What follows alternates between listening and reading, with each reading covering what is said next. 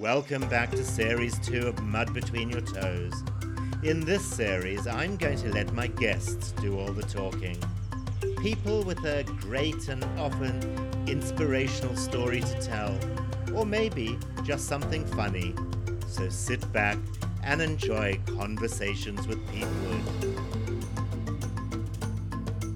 Hello. You soon learn to expect the unexpected from the dead and the living. Wise words from today's guest, one of New Zealand's leading pathologists. Dr. Cynric Temple Camp cut his teeth in the Rhodesian Air Force as a medic during the Bush War. He's written two best selling books, The Cause of Death and The Quick and the Dead.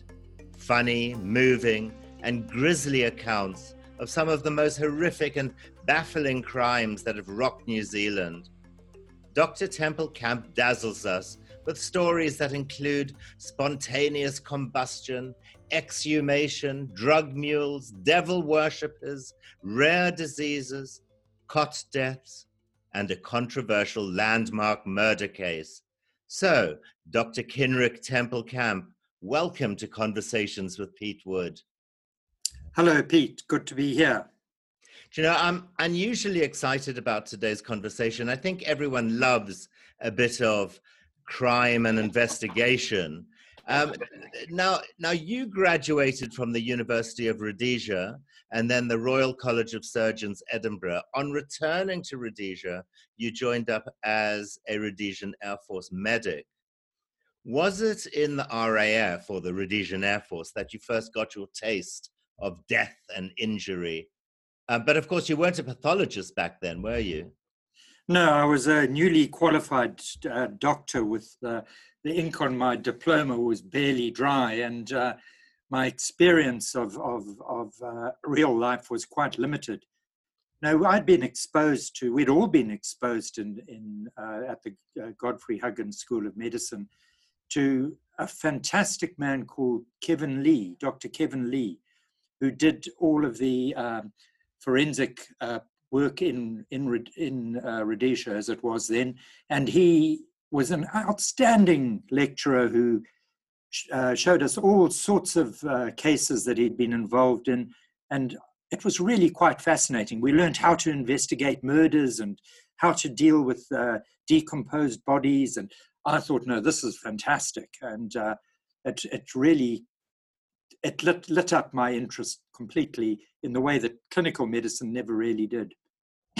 Um, I must confess, Cynric, on reading The Cause of Death, you come across as a man with a very funny and macabre sense of humor, but also an enormous respect for the deceased and their loved ones. I suspect this is a fairly common trait within the forensic pathology camp.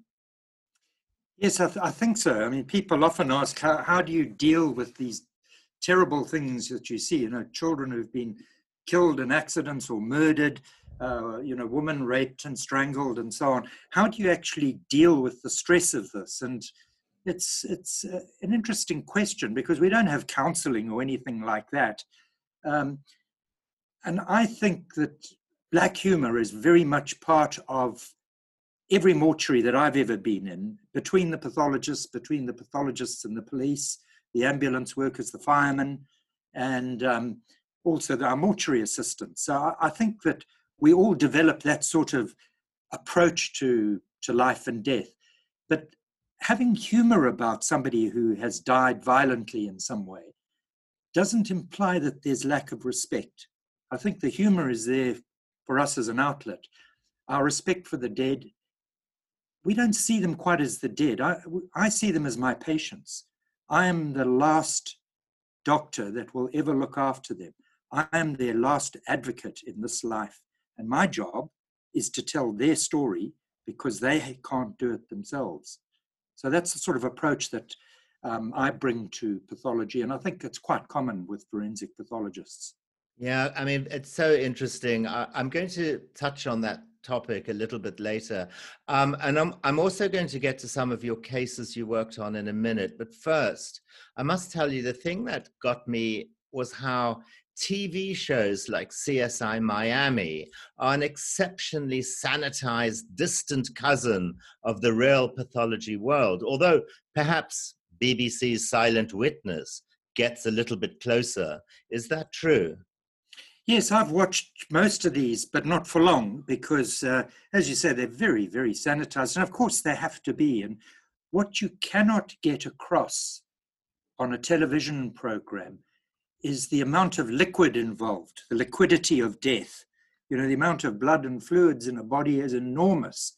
And when we do an autopsy, it is everywhere. It's a very, you know, we always talk about going down to the mortuary and splashing around it uh, in our work. And that's exactly what happens.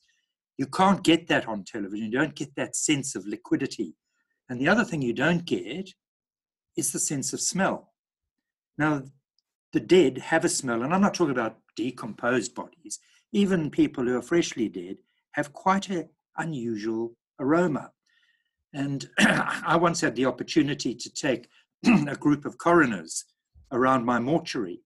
And we went and we made sure that it was all clean and there were no bodies lying out there, nothing, nothing to shock at all. And the coroners came in and they stood there a bit uneasily and they looked around and they said, What is that funny smell? And I hardly could hardly notice it. And I sniffed it and I said, That's the smell of death. And they said, Good Lord, is that how we smell? And I said, Yep, that's exactly how dead humans smell. And you never get that on a television program.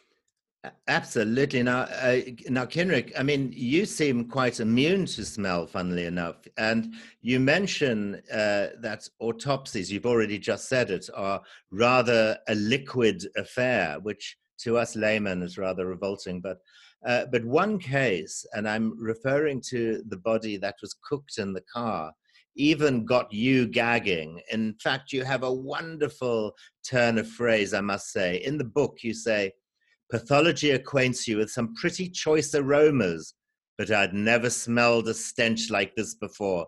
It wasn't the smell of death and decay. This was somewhere between truly rancid fat and low grade paraffin with a sulfuric tincture of rotten eggs. It's a fabulously fascinating case, in fact. Can you tell us what you believe happened during that case? Yeah, this was a most most unusual case, and I have to say my description of the odor there undercooks it a bit. It was much worse than that. Um, this was a case of, of spontaneous combustion, which a lot of people don't believe exists, uh, and they've in cases that have been reported. Usually, they invoke witchcraft or ghosts or something like that. But actually, the the reality of it is quite simple it's people who have drunk a vast amount of alcohol, and I'm talking about a really vast amount. And the alcohol gets throughout their bloodstream into their fat, and then the fat of their body. And then they go to sleep while they're holding a, lighted cigarette, and it, their, their um, clothing catches fire, but it doesn't burn, it smolders. And it's like a candle wick, and it burns into the fat, which acts like the wax in a candle. And and of course, you can light a candle in a car and it's not going to set the car on fire. It'll make smoke, but the heat of a candle, you can put your hand right next to a candle flame and it will not do anything. Put your hand above a candle flame, it gets quite hot. So this man had left the pub and he was driving and he'd bought a bottle of vodka there. He'd been drinking all night, bought a, a bottle of vodka quite illegally from the bar owner and headed off across country and he stopped out on a rural road, drank the bottle, and lit up a cigarette and drifted off into sleep. And he, when we got there, he was just a smoldering pile of uh, really burnt fat with a good portion of the body missing, and only the legs remained there. It was very odd. And the two hands were left lying there because hands haven't got much fat in them, so they don't burn. But this provided this dreadful smell, and uh, which is quite characteristic of, of the spontaneous combustion. so a very unusual case. It's the only one that I've ever come across. Uh, you know, I didn't even know spontaneous combustion was a real thing, but having heard it described like you, you know, it's extraordinary. Um, yeah. Yeah, I've recently been watching, and it's only just come out in, in the UK, a series called Des, which is about the serial killer Dennis Nilsen, um, acted superbly by David Tennant. I think it's a three part series. Uh, what was extraordinary about the fact that Nilsen was eventually convicted of six murders, despite confessing to 15. Yet the, the forensic team not only ran out of money, but they were never able to identify many of the bones. So, you know, unlike uh, your TV shows, you know, forensic patho- pathology isn't foolproof because you are hampered by budgets, you're hampered by the lack of manpower, perhaps, and also time because they have to get the court case going, don't they? Yes, uh, they are very time consuming, particularly a homicide. When I am called to a homicide, that's usually several days out and out of the um, laboratory. Uh, you have to go to the scene and investigate it. And in the old days, the pathologist was always the first on the scene so that you could relate the injuries to what lay around you. That's changed a bit now with DNA because we have to get the uh, scientists in there first to swab the bodies to pick up uh, DNA, and you don't want to contaminate the scene but it's it's very technology and time intensive to do it properly. And it was one of the great pleasures of coming to work in New Zealand that we only have 50 murders a year, so that's one a week. So that's that's actually very doable spread across the uh, the two islands.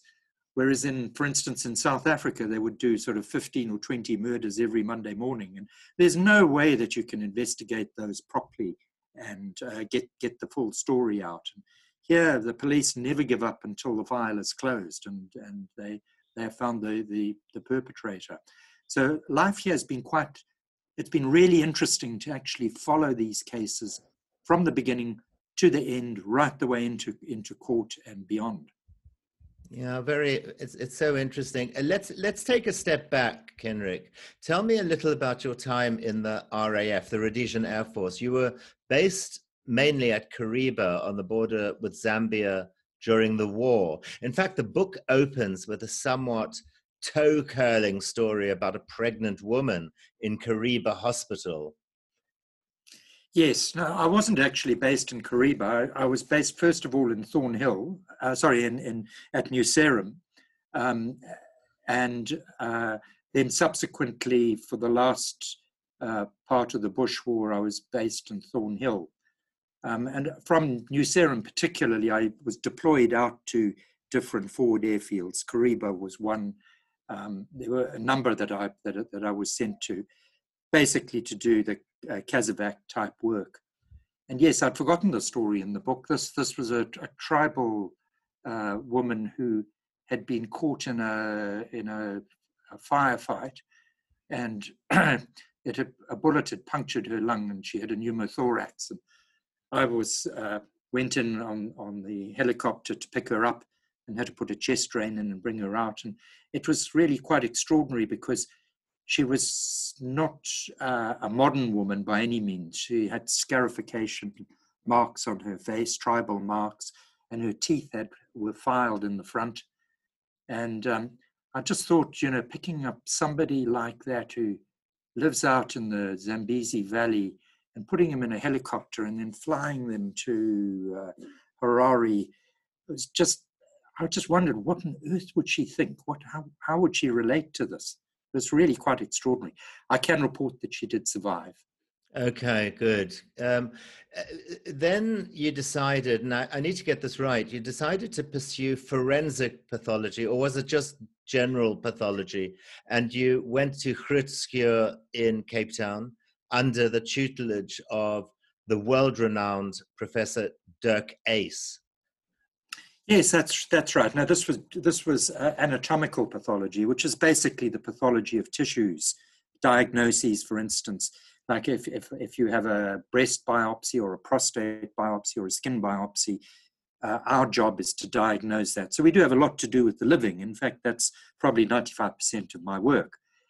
Uh, but the other part of of the training at Groote Schuur was, of course, autopsy training. And I was very fortunate to arrive there in uh, uh, April of 1980 and um, went to made an appointment to see Dirk Uys, who was a really, he was quite a well-known and feared professor and had an interview with him and he said, well, you're very lucky, young man. I have a job available right now. You can start tomorrow. And he was, he was a great teacher and a great mentor to us. And many Zimbabweans passed through there. At one time, I think two thirds of our department were from Zimbabwe. And he, he looked after us. He was, a, he was a, a great teacher and a great pathologist. Uh, Cynric, your your description whilst at Cape Town, your description on the organs of the dead people is highly entertaining, if not slightly alarming. C- uh, can you tell us about that? Because obviously, this is a practice that is no longer done, by the way, for anyone listening. But this was back in 1980 in South Africa. Um, you used to throw the organs away, but but tell us about that, will you? Yeah, it was it was an interesting.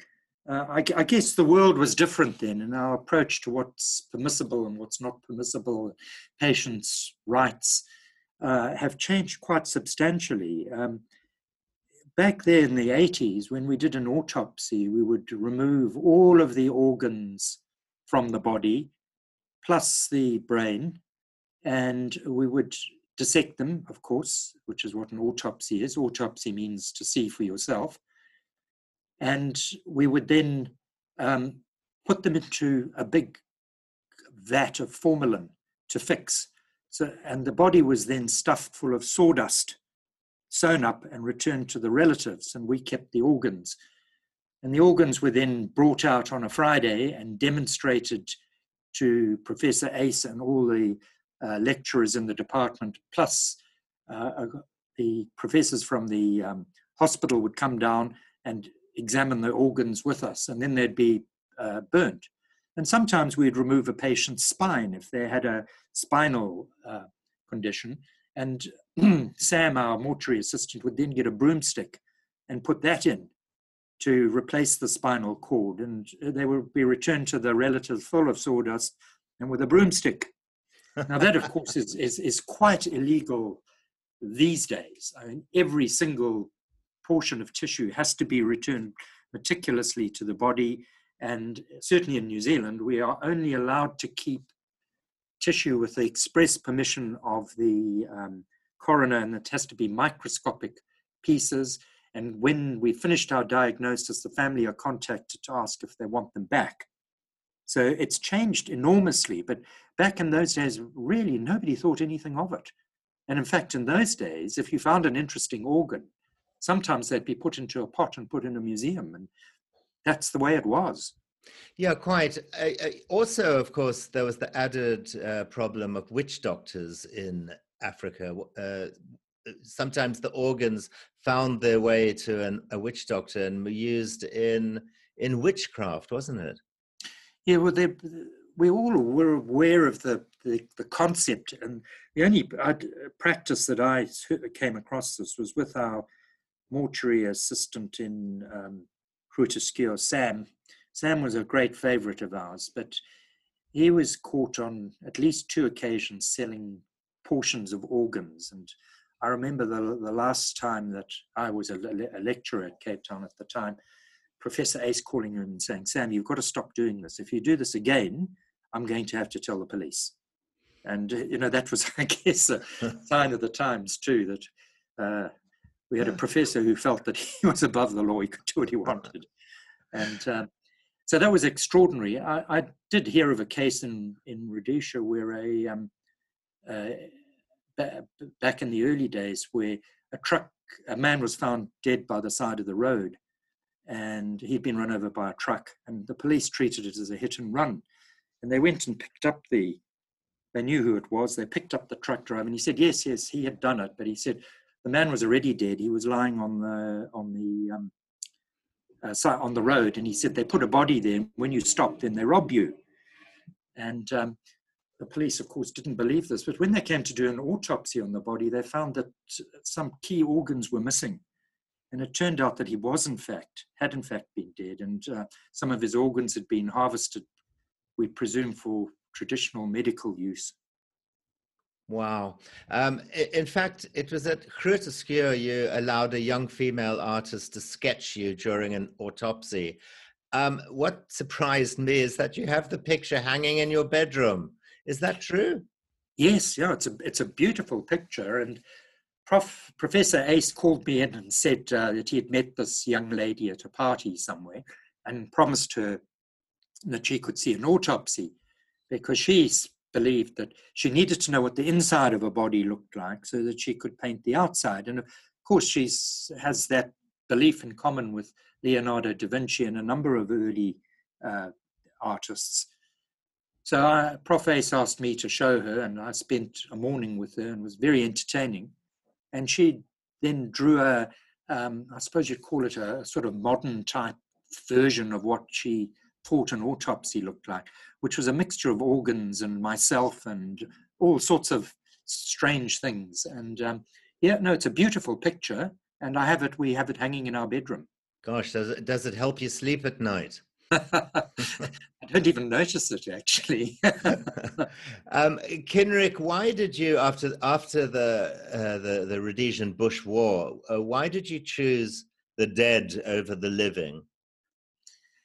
You know, it's um, a lot of people ask that. Uh, I enjoyed clinical medicine. I, I enjoyed it immensely, but I think you either have a feeling for it uh, a passionate feeling for it or you don't.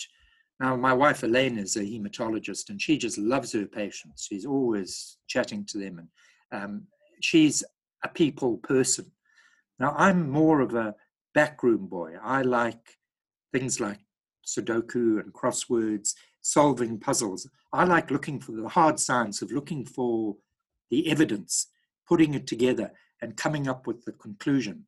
That to me is is uh, that that's the ultimate triumph of, of, of, of my job. And of course, as I've said before, the, the dead that I work with, they are my patients, as indeed are the biopsies that I get from living people. So I do have something to do with living people.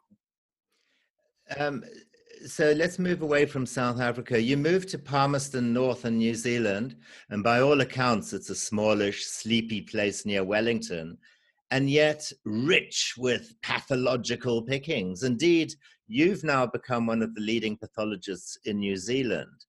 Um, in your book, The Cause of Death, you talk about, um, you go on to say something quite amazing and alarming about the decomposition of living bodies.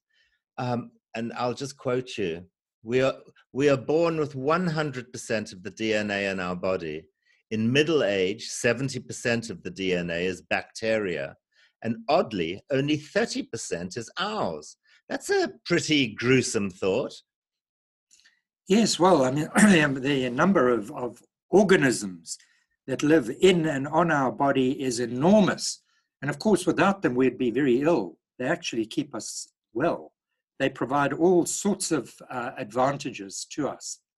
Uh, the only, and we have to there's an endless battle between our body to keep them on the outside and them trying to get on the inside. And of course, that all fails at the time of death. So, very quickly, they invade your body and you become 100, your DNA becomes 100% organisms. Well, it's, it's a bit like that movie, The Alien, I must say, with ha- having some other things living inside me. I didn't realize at my age I was 70% alien. yeah, I guess we all are. okay, so when reading the book, I often get the impression or vision in my head of you rubbing your hands together when a particularly challenging case falls onto your lap. But I suspect most cases turn out to be rather pedestrian. Um, but let's talk about some of those cases. Um, let's talk first about the poor kid whom the police thought was a drug mule. Um, you had to perform a fairly ghastly, or perhaps it's routine, I don't know, autopsy on the kid to try and find the drugs. Yeah, no, this this this case was a was an odd one. Um, a car was seen by the side of the uh, State Highway 1, which passes about 30 kilometers away from us.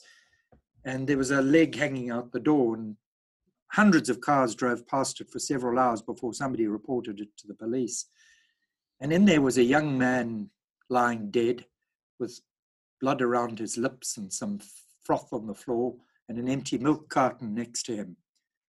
And he, the police investigating found his passport that he had just arrived from Melbourne. And they had this theory that a drug mule was on his way having swallowed some condoms of cocaine. Uh, they were looking for somebody and they thought this is him and one of them has burst. So I was called out to the scene and had a look at this and agreed that that was possible. Got him to the, we rushed him off to the mortuary and it was, it was getting quite late at night. And I opened up his stomach and his bowel to retrieve the condoms packed with cocaine to find absolutely nothing at all.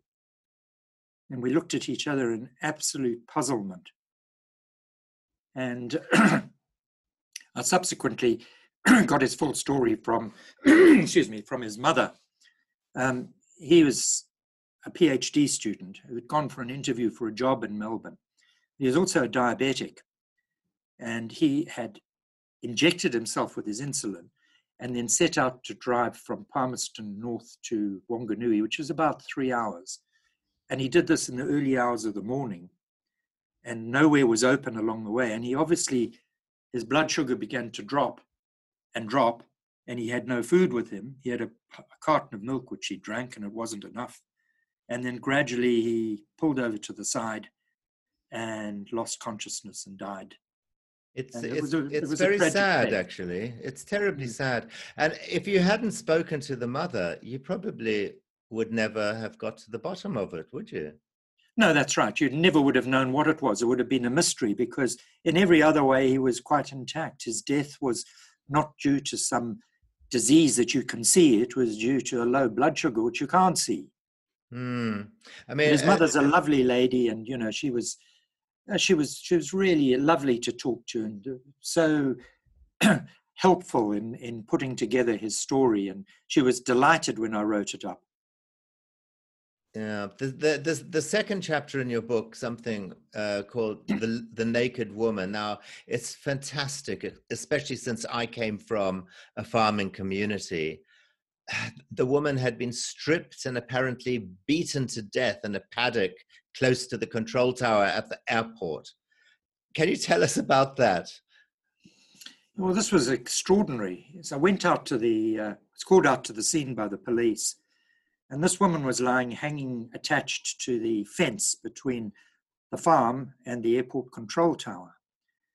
And her clothing was strewn across the whole field, the whole paddock, right, oh, probably about 150 meters, including her car keys and so on. We thought this is very odd and she was severely battered. and um, my opinion to the police was quite firmly that this was a homicidal maniac had done this. I was very young in those days, and this was one of the first cases that I had in Palmerston.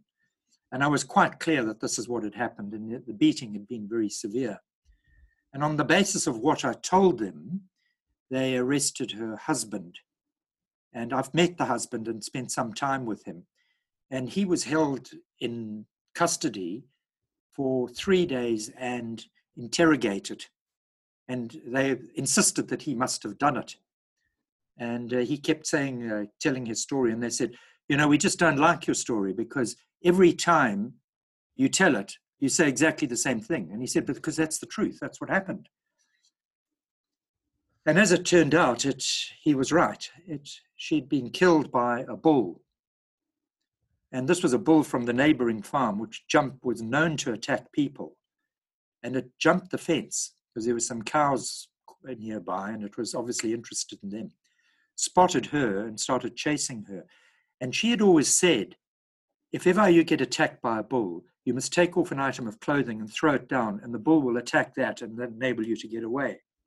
And what she had done is she had walked backwards from the away from the bull, which was obviously pawing the ground and, and following her, throwing, taking off her clothing and throwing it down. And then finally, when she reached the fence, it rushed at her and, and gored her. And we tranquilized the bull and measured the uh, this, its boss uh, across the, the boss of the skull and matched it with her injuries exactly. And there was no question that that, that was what that was who had done it. Wow, wow.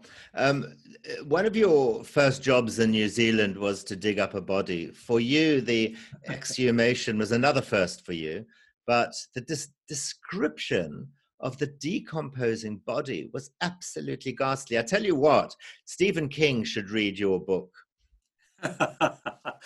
that was an extraordinary case, um, and I hope your listeners will will buy the book and and and and and read it. But yes, it, it was an extraordinary thing, and the most extraordinary thing to me was that the body was covered by a fungus, um, which was white and it was bioluminescent, which meant that it actually glowed in the dark.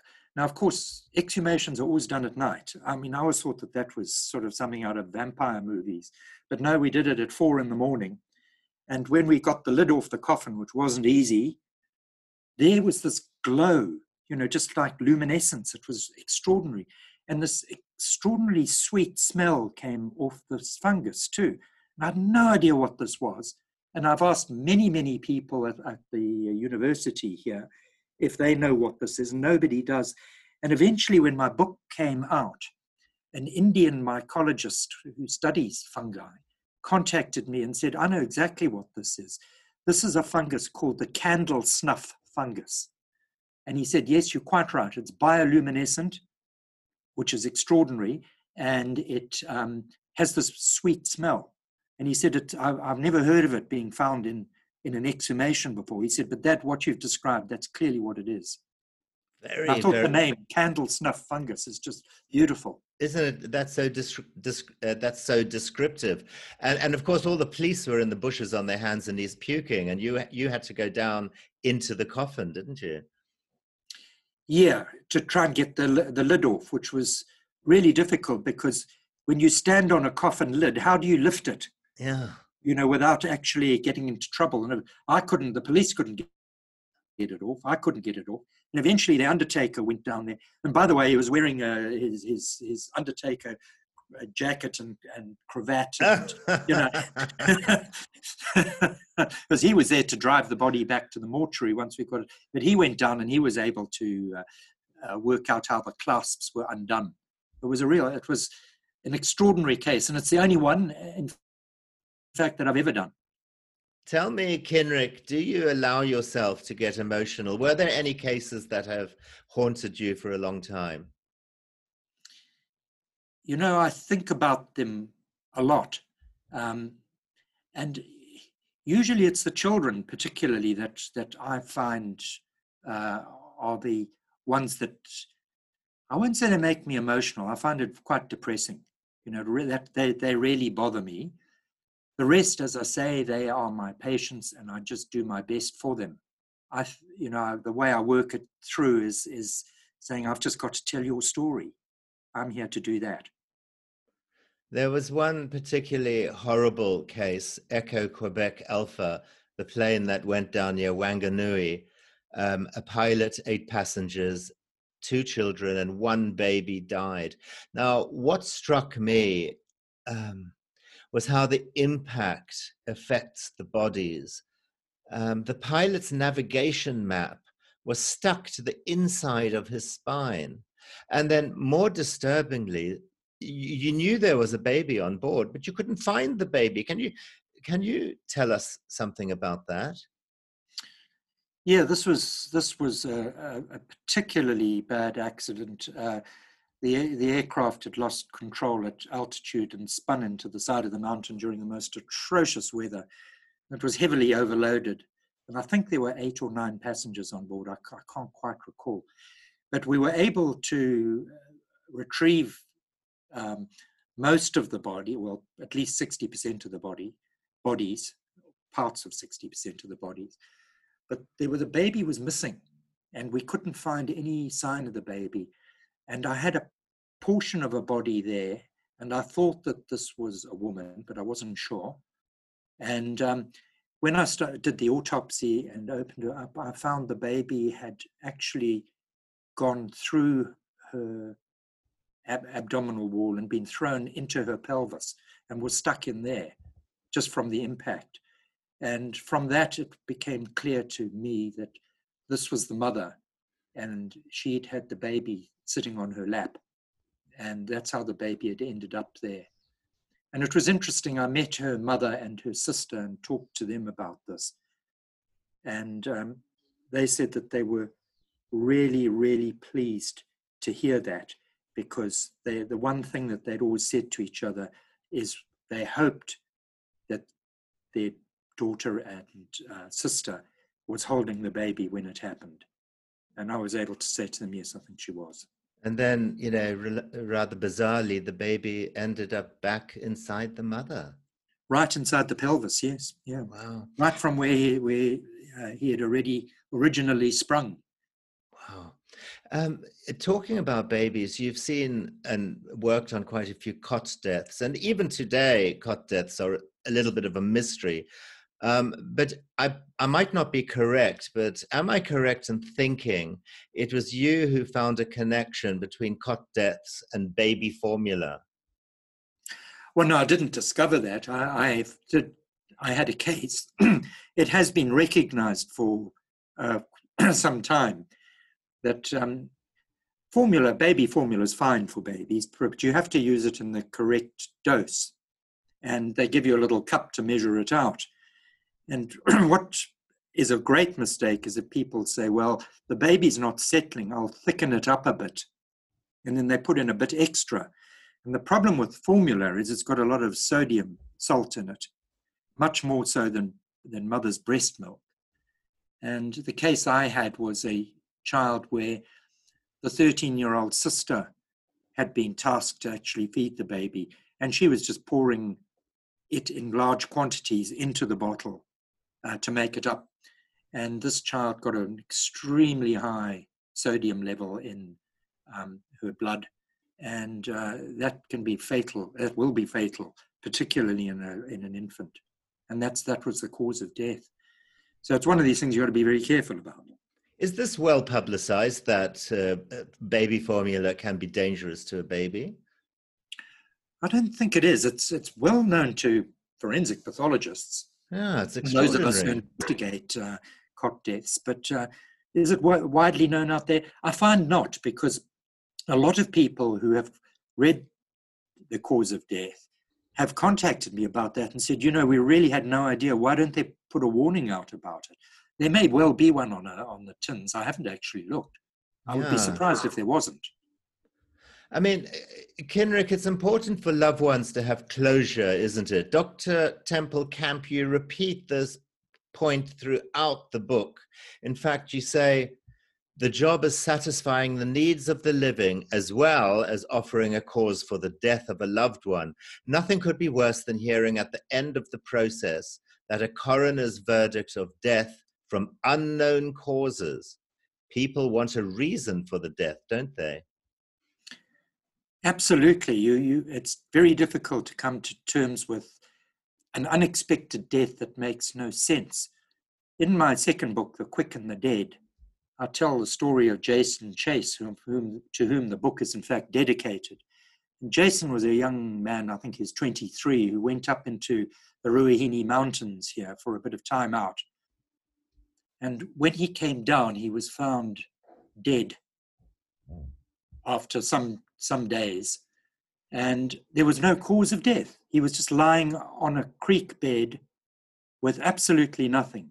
He had no trauma, he hadn't been assaulted, he hadn't committed suicide, he had no poisons on board. There was absolutely nothing to find. And it took, I kept that case going for 16 years before we found the cause. And what had happened to him is in coming down through the mountains, he had walked through a bank of a plant here called the tree nettle, uh, the onga onga nettle or Urtica ferox. And this is the most toxic nettle in the world. And um, he was found in Nettle Creek and he had walked through the through this uh, band of, of, of, nettles. And it contains a toxin called triffidin, named from the day of the Triffids. And this is a neurotoxin. And this is clearly what had killed him. But I said to the family for years before, I said, I just don't know what has done this. If, it, if this were Africa, I would have said it was a snake bite. But of course, we don't have snakes here. And finally, we, we got the answer. Wow. I mean, that, that must take days of research trying to go through every single thing to find out what the problem is. Well, I didn't. I, I couldn't find anything. I'd looked at everything.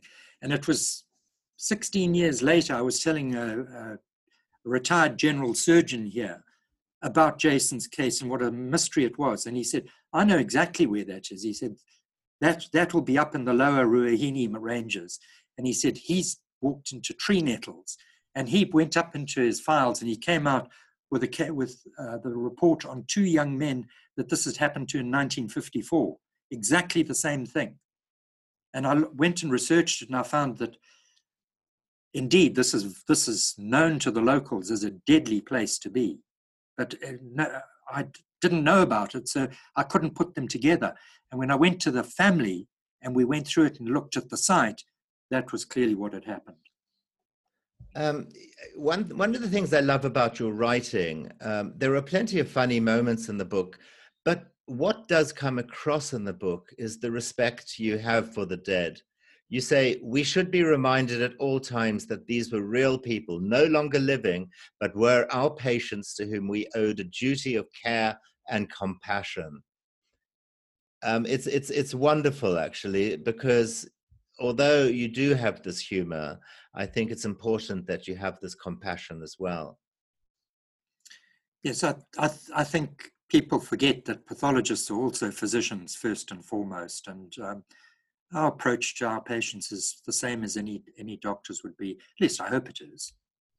Yeah. Now uh, let's move on a little bit. Your the, uh, your evidence often will lead to convictions. Does it worry you? that you might get a knock on the door late one night from an angry family member of a convicted criminal. no, it, doesn't worry me. And, uh, I, you know, I don't convict criminals. What I do is I collect the evidence. The evidence is the is what I put forward. The prosecutor will examine that and decide whether there's a case to answer or not.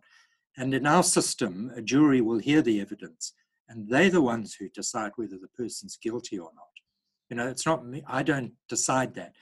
Having said that, in all of the cases that I have been involved in, I follow up what has happened to the perpetrators in prison, where they've got to, whether they've been rehabilitated, whether they've been released. I find it quite fascinating to see their journey through the penal system. Mm, let's talk about the penal system. In fact, let's talk about Mark Lundy, arguably the most publicized and controversial murder case of your career. What was your role in that murder case? Well, Mark Lundy was a salesman who was found guilty of murdering his wife and child um, with uh, by chopping their heads with an axe one night. And I was not the investigating pathologist, but I was called in to investigate uh, his the shirt that he had been wearing that night. And on this, they had found two microscopic pieces of tissue, which I examined a smear from and said, To me, this looks like brain tissue. And they said, How will we prove this? So I set in place, my colleagues and I set in place um, a connection with a leading expert in Dallas, Texas, Rod Miller, who deals with this sort of work. And he was able to cut the piece off the shirt and turn it into a specimen, which could then have sections cut and be examined under the microscope. And we established beyond any reasonable doubt that this was brain tissue. And that was instrumental in leading to his conviction because, and then the DNA was his, his wife's. But, but because, um, Lundy was meant to be 400 miles away or something at the time. Yes, he was, he was uh, in Wellington, uh, which is a good two hour drive away. And to have got there would have been taken quite a drive, but um, certainly within the bounds of possibility. The case, of course, came back to haunt you years later. Um, this was the Crown prosecution retrial at uh, Her Majesty's Privy Council in London. Now, at the appeal hearing in London, they even went as far as to suggest the brain was from a sausage. You must have been furious. Um, you know, although you still had enough humor to suggest in the book having brains in your sausage during mad cow disease was something Kiwis would never tolerate, even if Brits did. yes, well, I had to have a go, go at, the, at the Brits. Yeah, the Privy Council was very interesting. I spent three days there, and my evidence was given to their lordships. It was quite an interesting process, and of course, they uh, there were dissenting views who thought it wasn't brain tissue, and their lordships said, "Well, how can we tell the difference between one expert and another?"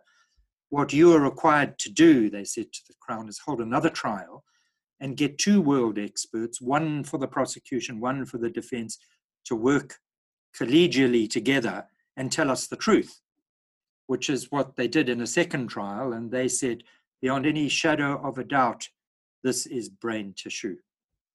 This and, was um, this was before DNA, wasn't it? So no, DNA, no, the DNA was done as well, okay. and that was that was um, Mark Lundy's wife, Christine. It was her DNA. Wow. So it wasn't the DNA of a cow or a sheep or a pig. It was a human DNA. Mm. I get the feeling that you often had to bite your tongue during the uh, the Lundy appeal hearing at the Privy Council. In fact, I think you quote, "If it suits the lawyer," or it might be a quote from a quote. If it suits the lawyer's narrative, they will undermine first a scientist's testimony and then their good name. Yes, I, th- I think that's that's true. It's I've spent my life in New Zealand here, um, involved with the, the adversarial court system which we have here, and it's a good system. It's a jury system, but it's adversarial, and that means that evidence is challenged by the defense and and or the prosecution but I don't think science should be in the hands of an eloquent lawyer who asks questions. I think that if there's a doubt about the science, that more and better scientists should confirm one way or another. I don't believe that uh, verbal uh, uh, trickery is, has got any place in establishing what is the truth about science. Or, so that that's always been my feeling about it. Yeah, or politics, which is going on right now in America with COVID. Correct. Um, yeah. Now, pathology reporting needs to be exact, otherwise, it can have catastrophic effects on a person, dead or living, on families, on communities, and, and even how the law is applied in later cases. Uh, you said earlier you don't have counseling on a lot of these cases, do you? Particularly when, when it comes to children and babies. No, we, we, we don't. Um, they have started to introduce this, uh, and we sent our mortuary assistants, who are all very robust folk, off for this because our health and safety regulations said we had to do this. So we sent them to see a psych- clinical psychologist of some sort. And they came back, uh, the, the three of them, and they said, Doc, if you send us there again, we're going to resign. And I said, Why? And they said, That person's madder than we ever were. So I don't know. I don't know what good it actually does. You know, we deal with these things. We're not the only ones. The uh, uh, some of our mortuary assistants were volunteer firemen. I always found that they make excellent mortuary assistants. They've been to aircraft accidents. They've been to uh, people killed at railway crossings, train, uh, car accidents. You know, I, I, think people we deal with it. Um, Cynric, time is marching on, but was it you who said by knowing and understanding death, so too we may also come to know and understand ourselves. Why are we fascinated with death? I think we are the only animal that knows that we do not live forever. Now, I've got two Labrador dogs, and they both have no idea that they're going to die. Whereas humans know they're going to die, and the only thing we don't know is how and when. And I think we have a fascination with this, which is why we're interested in spirituality, why we're interested in religion, And I think our fascination with death is part of that.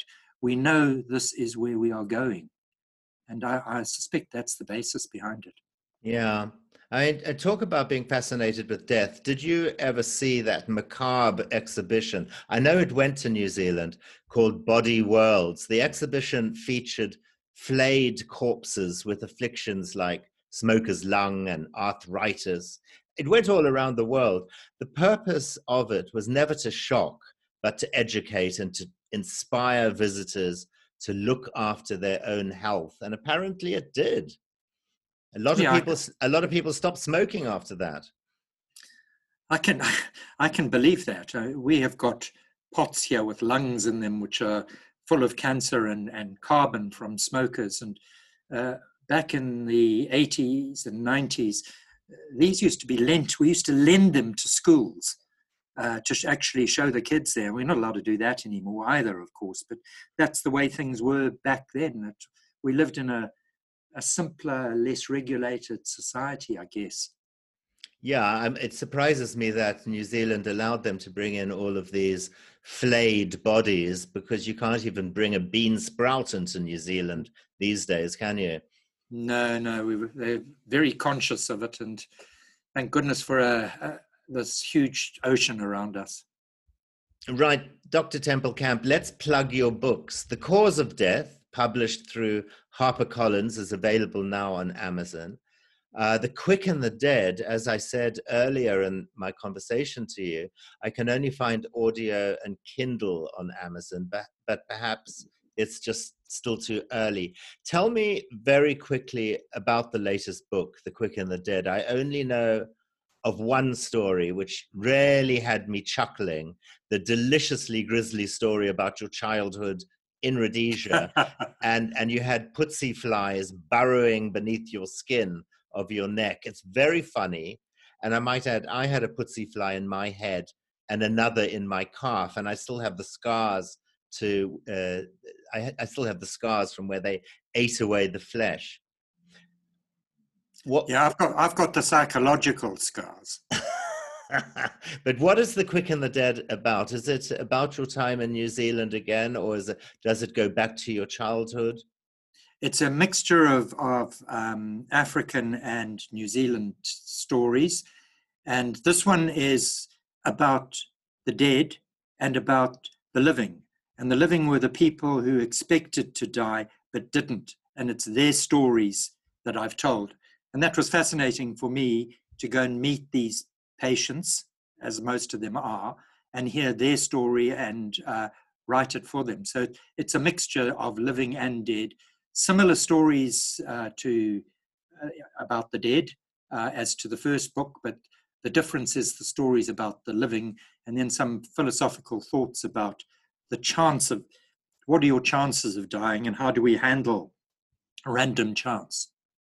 Well, I've got to tell you, I, I must tell my listeners, you must buy the books, The Cause of Death and The The Quick and the Dead the cause of death is absolutely fascinating and funny and moving and uh, and sad and uh, and remarkable. So please buy it, everyone.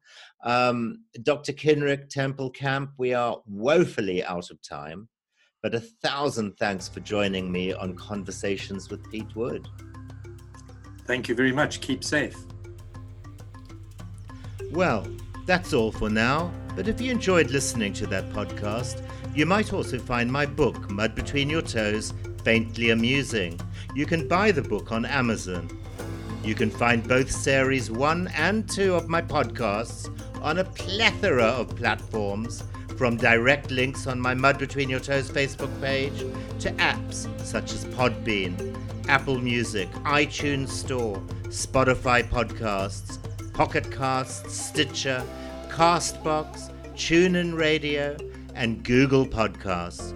So don't miss out on my next episode. Goodbye.